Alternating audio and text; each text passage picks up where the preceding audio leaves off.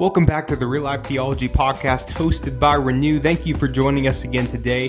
As always, my name is Chris, and I'm just excited to be here with Renew, working with them and furthering our podcast platform. On this episode, Bobby Harrington, who is our CEO and leader, has a conversation with Orpheus Heyward and Anthony Walker earlier in 2022 at the Louisville Regional Gathering. He sits down with these men and they discuss the state of race relations in America, what that looks like, how we can maybe make it better, how we can come together instead of separating more and more. Let's go ahead and check out what these wise men have to say about this situation and really take in their input.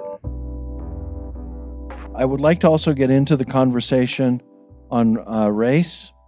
Uh, Christian Racial Conversations uh, by Martin Luther King and uh, more recently by George Yancey, which really uphold a biblical framework, uh, are very different than the next slide,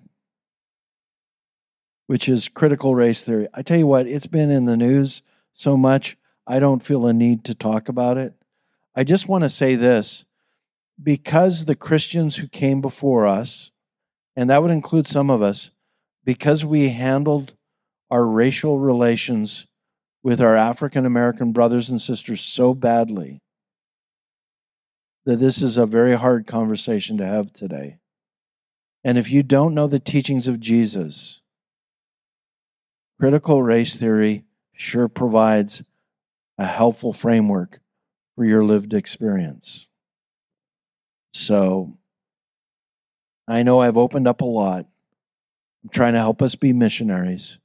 And uh, we're going to discuss it now, and then we'll come to what I really believe are um, God's best direction for us. So let me pause. And uh, because of what I just paused on, and we talked about it earlier, Anthony, can I get you to just jump in uh, on the racial conversation? Anthony and I have become very good friends. So we talked about this ahead of time. We're, we're comfortable having this conversation. Hmm. What was the last line you mentioned about previous Christians? I want to frame it correctly. Okay. I think that um, I, can I include myself, even though I didn't consciously do anything. Dude, I, I think we did not attend enough enough to the the discrimination, the mistreatment, and the uh, the pain of our African American brothers and sisters.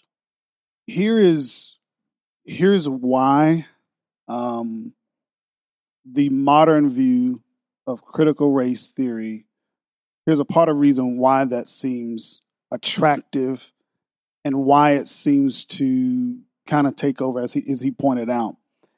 Um, right now the answer is okay let's go back to the teachings of jesus. Let's go back to the word of god. Let's just love people. Let's just do all of that. And that's that's correct.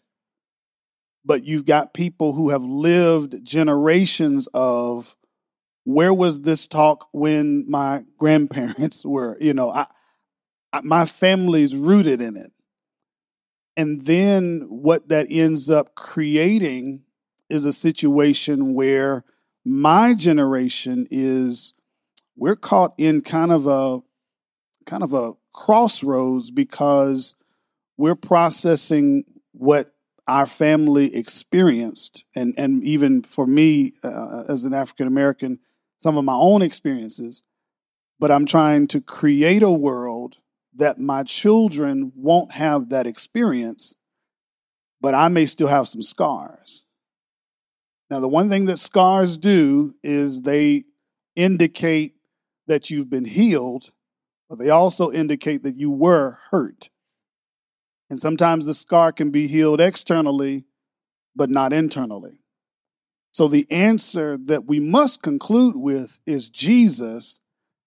But those scars, you know, how do we process that? So, so what I often do with uh, my white brothers and sisters, I try to get them to one, be attentive to listen to an experience that you haven't had, not necessarily to, well, I, have got, I've got, whoa, whoa, whoa, just, just, just understand. If, if you've ever had uh, a, a person who has suffered a car accident, you know for a good couple of weeks, six months, years, they may be a little hesitant to driving because of the trauma that they affected. Now we can't come rush in and say, man, driving is, you know, hey, I drive every day. There's thousands of people that drive there. You, you know, get back out there. While at some point they may have to get back on the horse, we have to understand. Now, uh, I know that we can't legislate, um, you can't legislate a heart matter. Uh, only Jesus can change that, right? So I get that. Um, but that's one of the areas uh, that we have to to listen to. And then the other thing, and I, I, we got others here as well that could speak to, but the other thing is when we understand what that answer is doing, the enemy is good at creating things that we try to fill the God sized hole in our life. All of us have a God sized hole that only God can fill. But we will fill that with anything that seems to make it feel better. And that is whatever, I mean, alcohol, drugs, porn, whatever it is that makes you feel, even some of these belief systems. So the enemy's good at producing that. Uh, and in turn, creating ways that kind of um, kind of divides us. So so where we are, and this is this is the frustration that I have and that I'm fighting with everything in me. Where we are now is we're so tribal, we're so political, we're so in our camps that as soon as we meet someone, we've already checked off the boxes. Uh, like Bobby said, the comment was made. Well, you can understand it because you're a white man. This person's come up with a whole ideology of a white man and what he believes and why he believes and what, and the same thing, vice versa. If a person voted a particular way, I already know, and we know biblically that's not how Jesus responds. Like it's it's relationship. So you have a situation in John chapter four. You've got Jesus and a woman, male, female. You have Jew, Samaritan. You have religion versus religious, right? All of these things that could have wedged the gap, yet Jesus says, Give me a drink. And then I have something to offer you that can heal you in ways that only you and I know about, right? But as the conversation goes on, and he tells her, Hey, we're talking about the Messiah. You remember what she said? She says, I know the Messiah is coming. Think about that.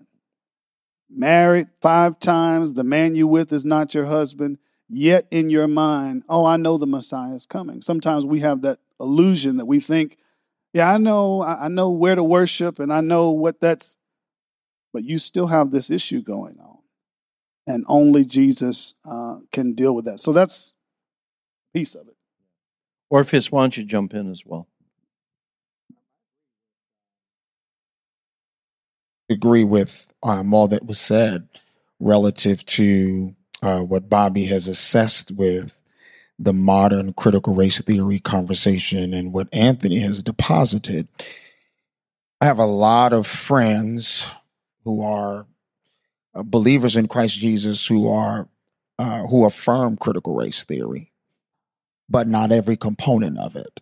So I've learned that with these conversations, you have to often listen to the individual, uh, whereas we are sometimes I think all of us are prone to creating buckets and then we we put everyone in one bucket.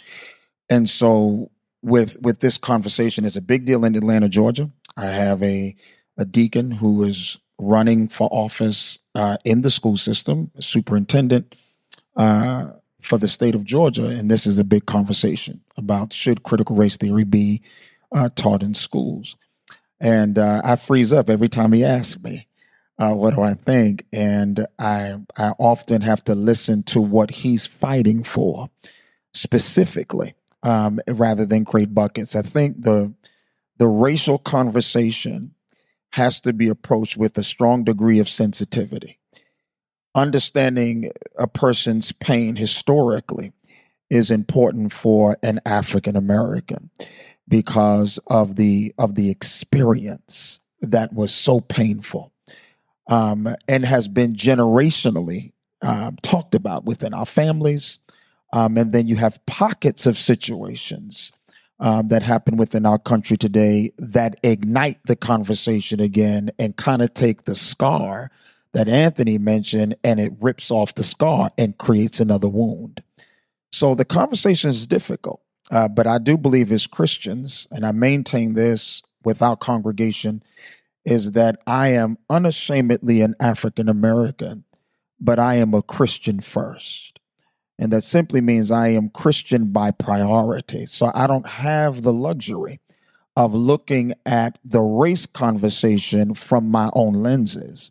I have to look at it from a God lens. And that's where I hope all Christians will come together, that will look at this from a God lens. When many of my members were protesting in the street, uh, I told them I'm not against your protest. Just make sure you bring Christ to the crisis.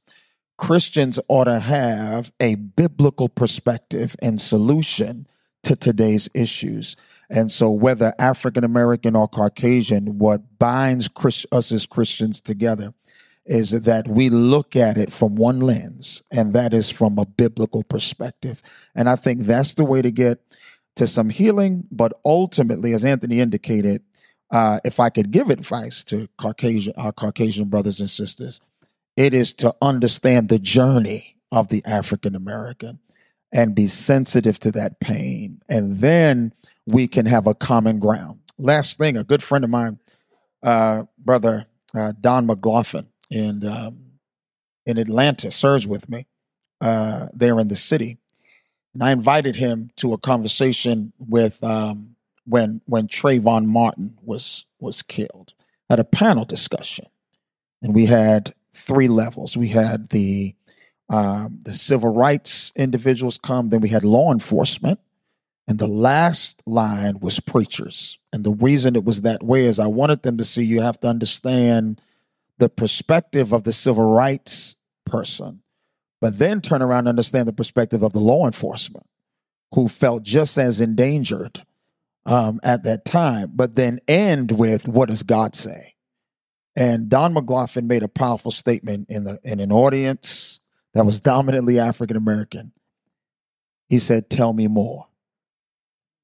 Short statement, but powerful, because from his perspective, I cannot speak effectively to what your experience has been until I have enough in me to listen and all I want to do tonight is hear you tell me more.